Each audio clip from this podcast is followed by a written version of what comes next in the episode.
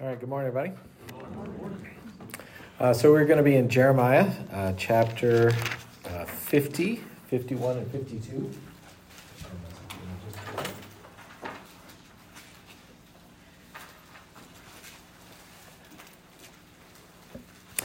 So as we wrap up uh, Jeremiah, uh, it may uh, be of some satisfaction to know that you have just completed a study of the second longest book of the Bible, second only to the Psalms. So if you think of the Psalms as just being a big collection, this is uh, the longest of, of, one big chunk. Uh, so uh, congratulations for those of you that have hung in there for, for most of it. Um, the theme of Jeremiah has been uh, a judgment uh, to a variety of different groups. Uh, there was uh, judgment to the people of Judah. Uh, we recall that there was the full nation of Israel and then the, the northern kingdom, which was called Israel, separate from Judah, the southern kingdom. The northern kingdom had already been uh, captured by the Assyrians. And then we know that the Babylonians came and conquered the Assyrians. And we have seen uh, the Babylonians kind of at the gate of Jerusalem and we know about the siege. And because we've seen that Jeremiah is not necessarily organized in chronological order, we, we've kind of known that Jerusalem is going to fall. We know about the exile. We've been back and forth through all that. We recently came through uh, the judgment against a variety of the nations that kind of surrounded uh, the, uh, the, the nation there of, of Judah. And now we're going to go into uh, chapter 50, where we hear uh, judgment against Babylon itself. Now, Babylon has been interesting because it has been viewed as a tool in God's hand to bring judgment against uh, Judah and uh, the, the area of, in and around Jerusalem. But we're also going to find that uh, Babylon had its own problems and its own um, uh, sins and so forth against God, and, and now judgment is going to come upon Babylon as well. So uh, there's some long chapters here. We're going to uh, skip around a good bit, but we'll start in chapter 50, uh, verse 1, and it says, The word that the Lord spoke concerning Babylon, concerning the head of the Chaldeans by Jeremiah the prophet. Declare among the nations and proclaim, set up a banner and proclaim, conceal it not and say, Babylon is taken, Bel is put to shame, Merodach is dismayed, her images are put to shame, her idols are dismayed. For out of the north a nation has come up against her, which shall make her a land of desolation, and none shall dwell in it, both man and beast shall flee. So here we have this big proclamation that uh, Babylon is going to fall. No doubt this would have been good news to many of the nations that had been um, oppressed by Babylon, who had been um, conquered by Babylon. Uh, to hear that your conqueror is going to be conquered is pretty good news. Uh, that there's going to be some relief here, uh, and uh, things are going to be different. And this is um, uh, kind of puts us back to to where uh, Jeremiah first started, where you know this is a prophecy against the various nations, and and again here uh, we have um, the fall of Babylon being distributed among the various nations, and then in what might be the most um, kind of a classic redemption story in this whole section of three chapters uh, begins in verse four. And it says, In those days and at that time, declares the Lord, the people of Israel and the people of Judah shall come together. As I said, the nation had been split into the northern Israel and the southern Judah. And so now you're going to have all of these people who are going to be reconciled. Um, it says, In those days and in that time, the people of Israel and the people of Judah shall come together, weeping as they come, and they shall seek the Lord their God so here we have a picture of, you know, Jeremiah has been over and over saying, you know, repent against your idol worship, repent against your corruption, repent against looking at other nations to fix your problems between you and God. All of these messages that Jeremiah has been getting apparently, after you've been captured for a while and been in exile for a while, uh, now um, you're willing to turn your face toward God and uh, come repentant because it, it, says, weeping as they come, and they shall seek the Lord their God. Verse 5 says, They shall ask the way to Zion with their faces turned toward it, saying, Come, let us join ourselves to the Lord in an everlasting covenant that will never be forgotten. So this is interesting because so many times God has said, I want to establish an everlasting covenant with you. Uh, all I'm asking is that you forsake these other gods and believe only in me, and I'll be your people, and or, or rather, you'll be my people, and I'll be your God. And now here they come wanting the very thing that God has been wanting them to have for uh, hundreds and hundreds of years. It's interesting. You look at the the posture of their bodies. It says they're they're asking the way back to Zion, and their faces are turning toward uh, God and uh, t- turning toward it, and they're wanting this relationship.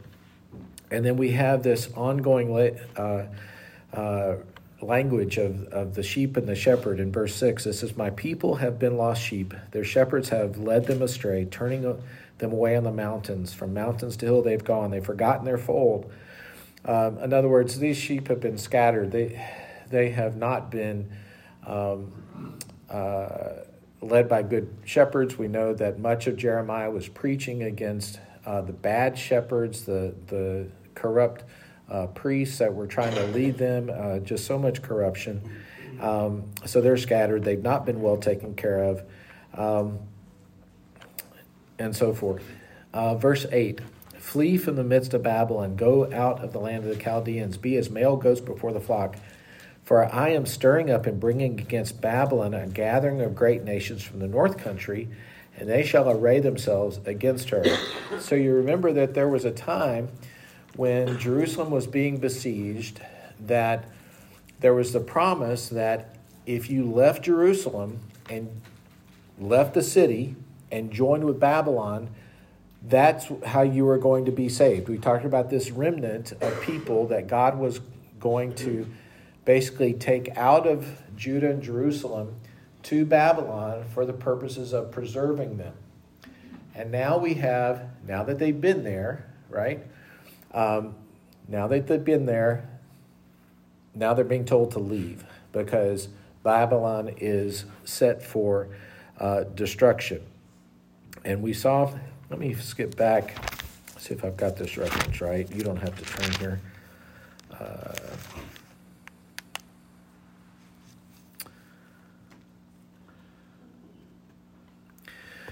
So in Jeremiah chapter 25, uh, verse 8, it says, Thus says the Lord of hosts, because you've not obeyed my words, I will send for all the tribes of the north, and for Nebuchadnezzar, the king of Babylon, my servant. I will bring them against its land and its inhabitants and all the surrounding nations. I will devote them to destruction, make them a horror, a hissing, and an everlasting devastation. I will banish them, blah, blah, blah.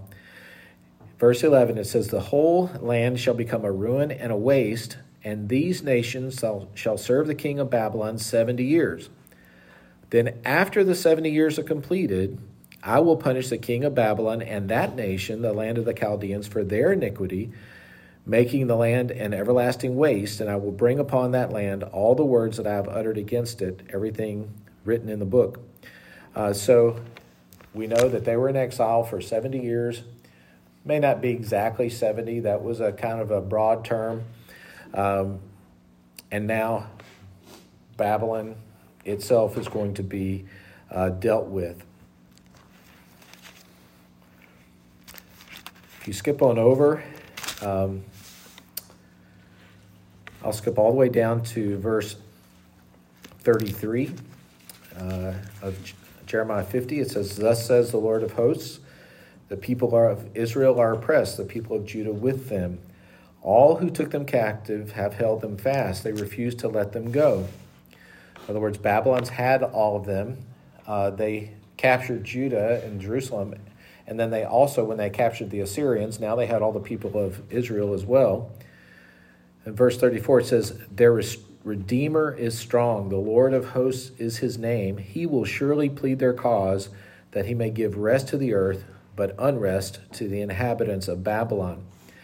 And then in verse 35, we had um, what one commentator called the sword song, because it says, A sword against the Chaldeans. Verse 36, a sword against the diviners, a sword against her warriors. Verse 37, a sword against her horses and her chariots, a sword against her treasures, uh, and so forth. So we have this sword song of all the things that God is going to come against uh, the Chaldeans.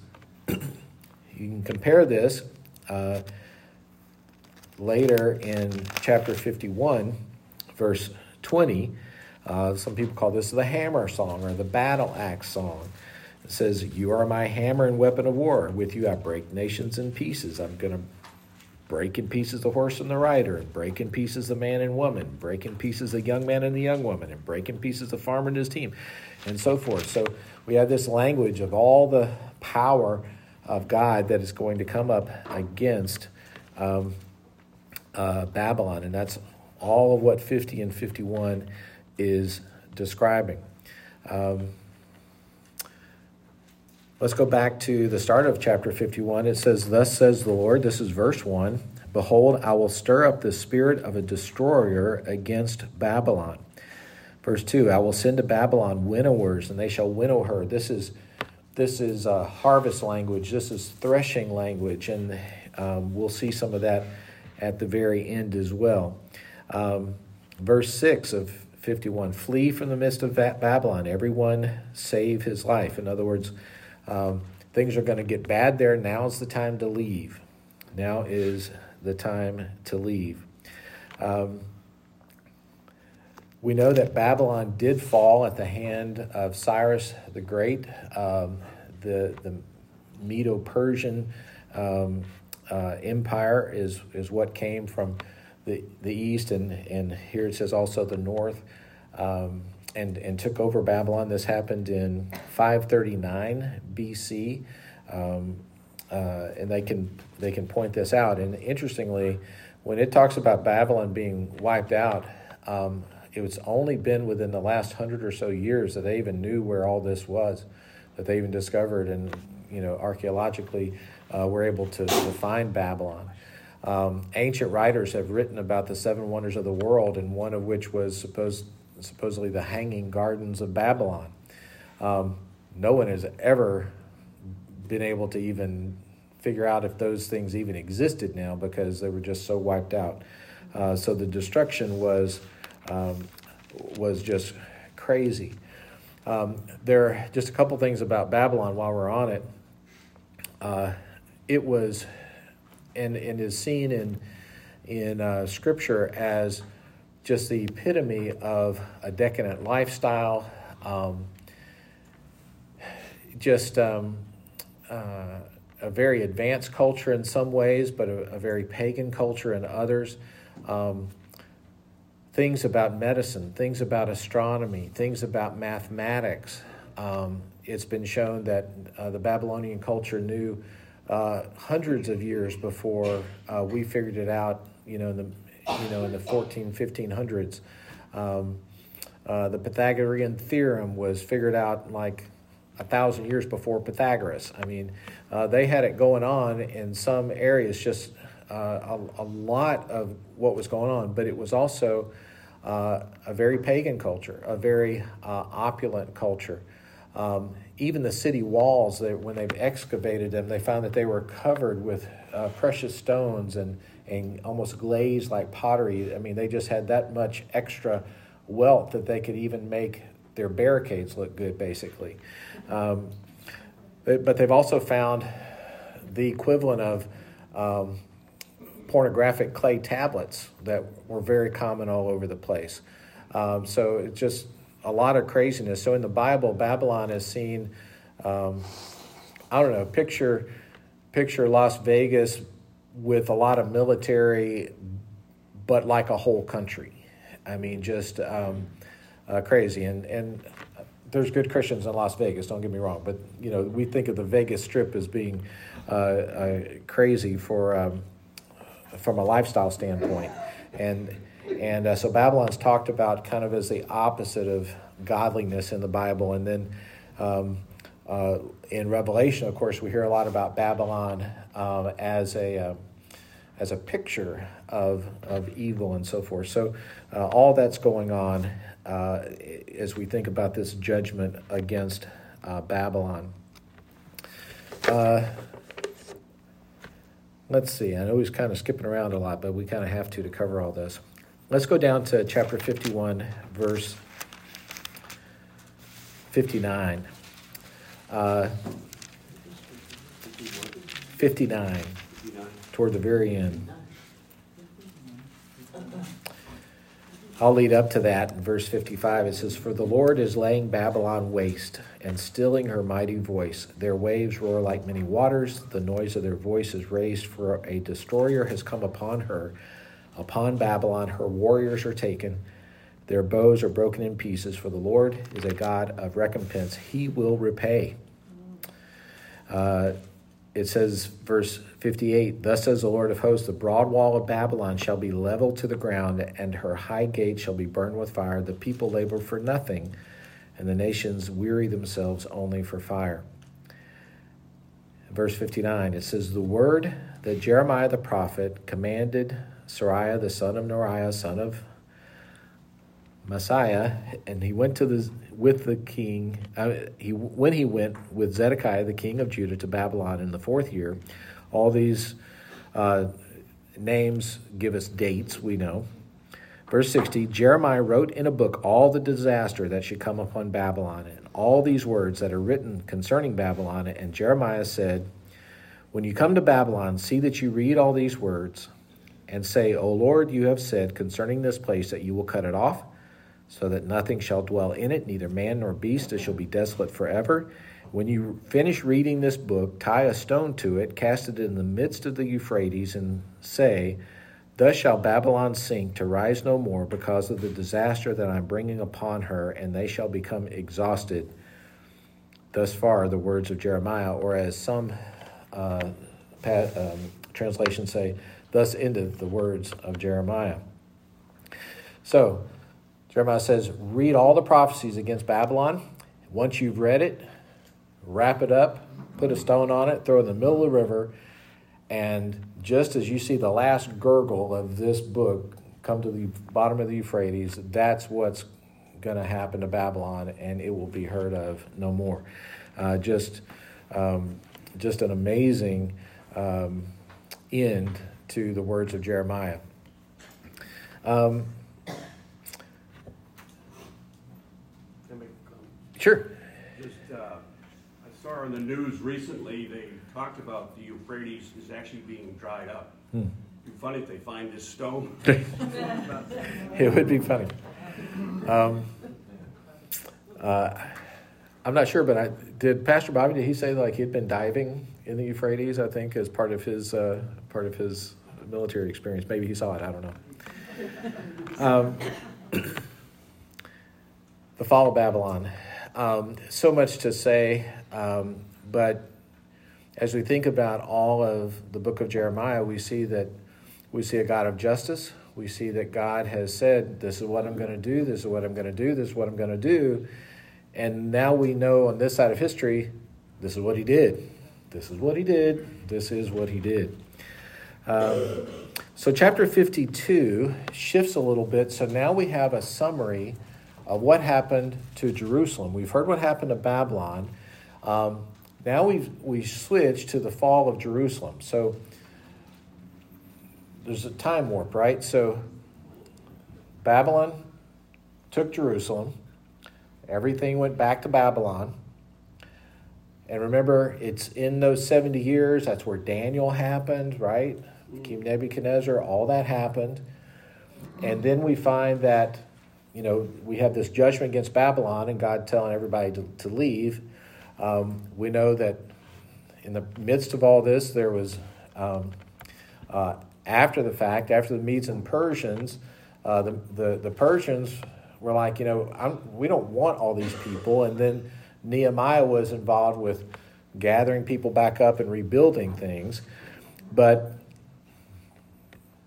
we have this flashback when Jerusalem finally fell, as Babylon had laid siege to them for two or three years, And that's where we are in chapter 52. Is that the fall, after the fall? So 52 is a, is a look at when Babylon took Jerusalem, when they were still in power, when Babylon was still in power. So, so now we're back to the start of the 70 years again.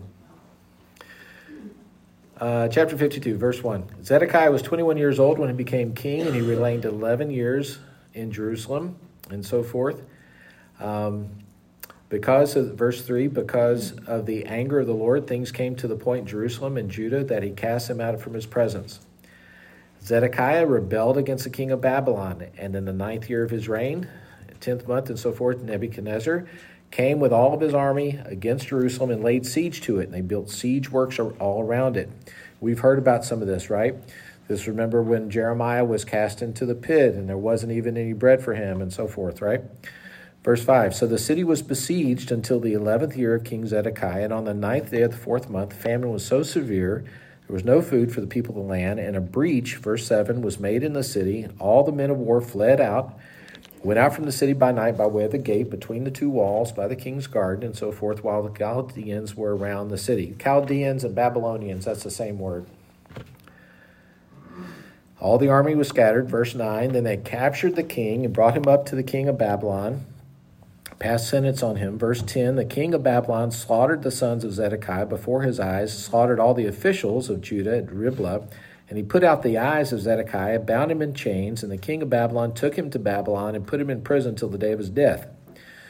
Now, Zedekiah was not a great king, but he really, you know, gets uh, his uh, comeuppance here at the hand of the king of Babylon.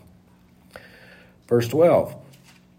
Uh, in the fifth month, tenth day, and so forth, Nebuzaradan, captain of the bodyguard, served, who served the king of Babylon, entered Jerusalem, and he burned the house of the Lord and the king's house and all the houses of Jerusalem. Every great house he burned down. So here we have a, a description. Once there's a breach, all the army leaves, now the commander of the guard comes in, and now he's he's just wiping things out, and it includes uh, the temple. Um, and it says, uh, verse 16, uh, they left some of the poorest of the land uh, to, to till the land, to, to continue to farm it. Um, so that kind of makes sense. Verse 17, and the pillars of bronze that were in the house of the Lord, and the stands of the and the bronze sea that were used in the house of the Lord, Chaldeans broke in pieces, carried all the bronze to Babylon. I won't go through all of it, but the point is, all the things that were of value, they carted off. Unless it was just so heavy for them to get to take off, all the valuable stuff they took out of the temple, just desecrated it, right? And remember, there was back in Jeremiah where he said, "Don't be saying that nothing bad's going to happen to you because we've got the temple." Remember, he said, Don't be saying temple of the Lord, temple of the Lord, temple of the Lord, as if that's going to be some sort of force field that's going to keep the Babylonians from taking over Jerusalem. The, the people there had become so proud of their temple, thinking that it was some magical amulet that was going to somehow protect them at all costs, saying, Nope, that is not going to protect you. And here we have that Jerusalem indeed uh, has fallen. Uh, and it goes through and, and describes this. Uh, so let's skip down to verse 24. It says, And the captain of the guard took Seraiah the chief priest, and Zephaniah the second priest, and three keepers of the threshold.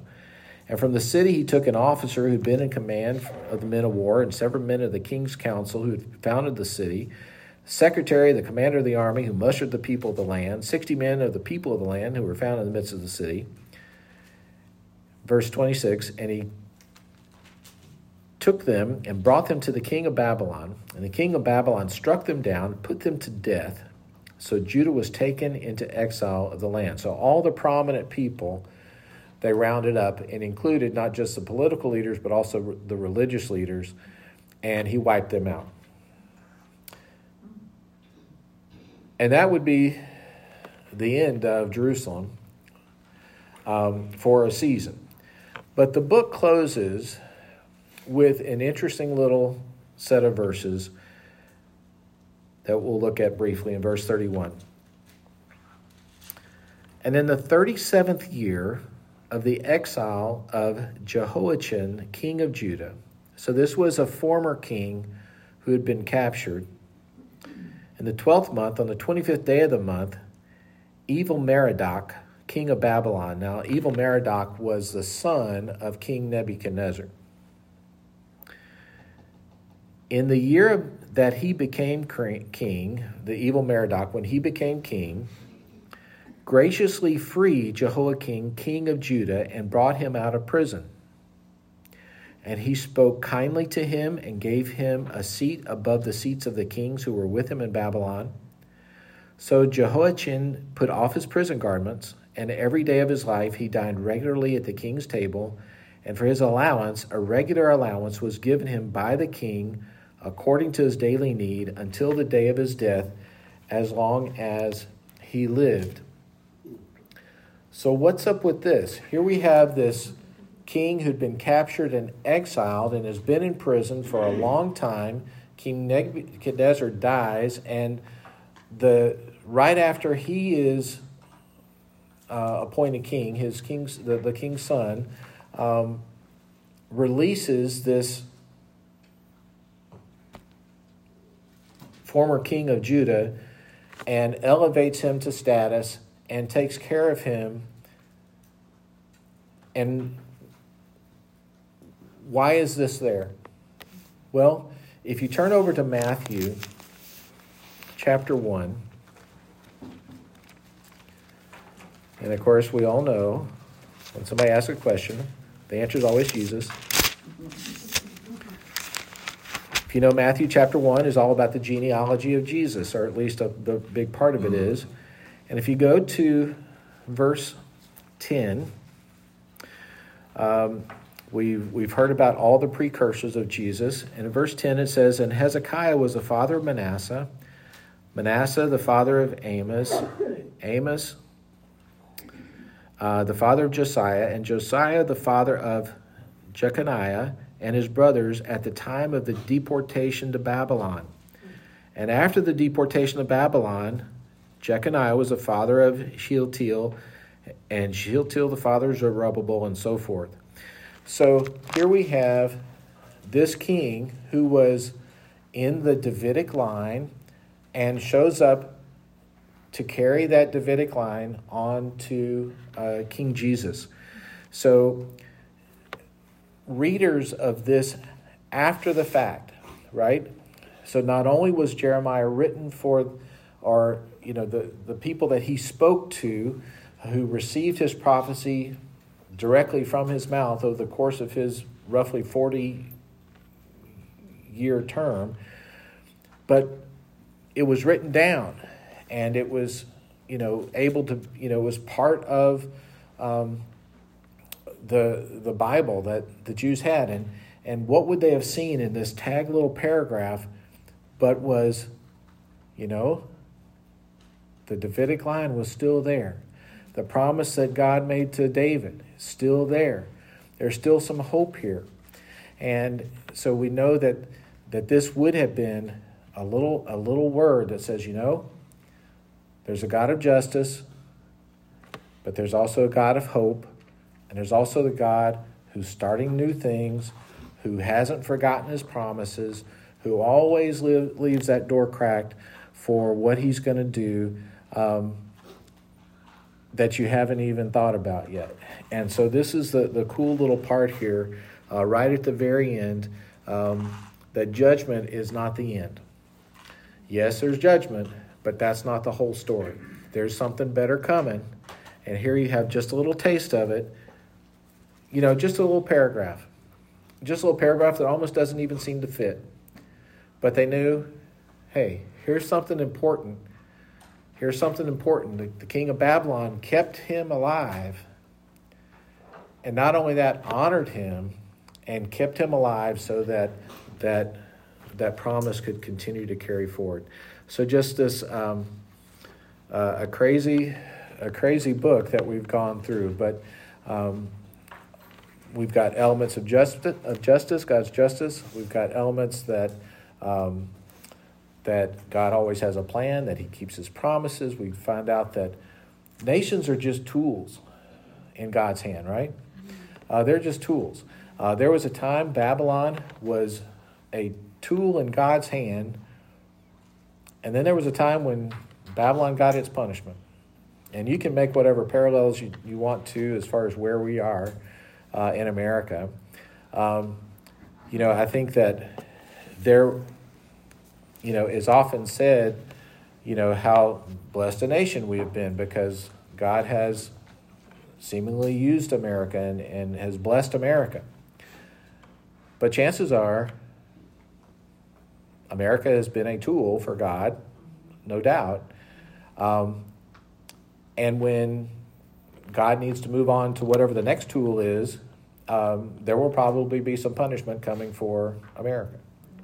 I, I think it would be the height of arrogance to say that we are just so different from the dozens and dozens and dozens of other empires that have come across.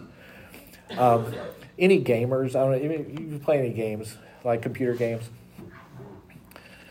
There's a. This is the 25th anniversary of Microsoft's Age of Empires game, uh, which I've been playing off and on for 25 years.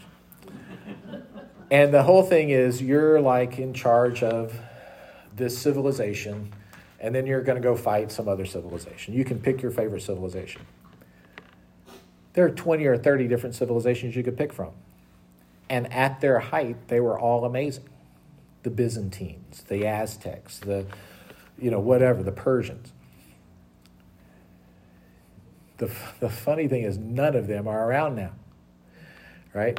So, you know, we just need to kind of know our place, I think. And, um, and if you start paying attention, um, there are there are Christian people right now who say that, um, you know, the time of the 50s and 60s was the height of when it was popular to be in church in America. That's as good as it was going to get. It was popular to be in church it was good for your business.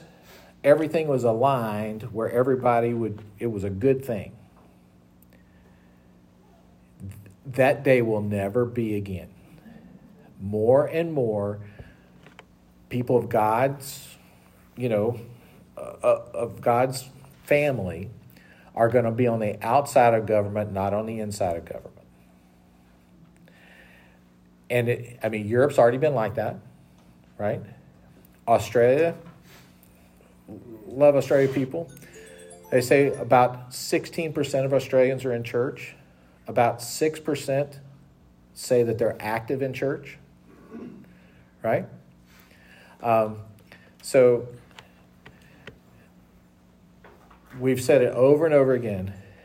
We need to be way more devoted to, you know, our book and probably way less devoted to our politicians because, and God bless them, really, we need to pray for them, but um, but you can't you can't find a middle ground, right?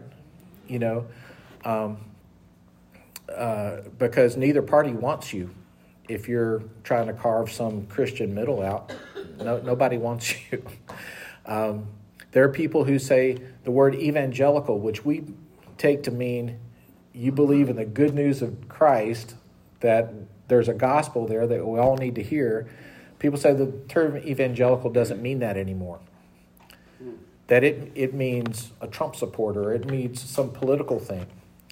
And a lot of people would say, we've, we've lost that term. We can't use that term anymore because it means something different. It means something offensive to other people.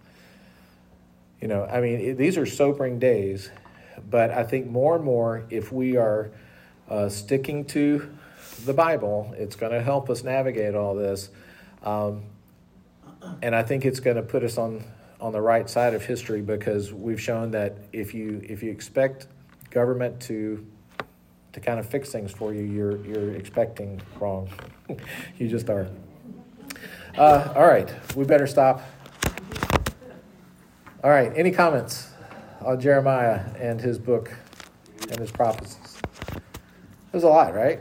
There's a lot. All right, let's pray. Father, we thank you. Um, we thank you for the work of Jeremiah, uh, that literally thousands of years later we can uh, hear who you are through uh, the words that you gave him and the words that um, got written down on his behalf. And we thank you that uh, we get to see uh, you as God who is a Redeemer and is um, the, the most proper judge, uh, but also the one who continues to give life and continues to give hope and continues to keep promises. And we thank you that here at this very end, in this little blip of time, that we've been so honored to be grafted in uh, to this grand story. And we thank you for Jesus, through whom we get there. Amen. Thanks, everybody.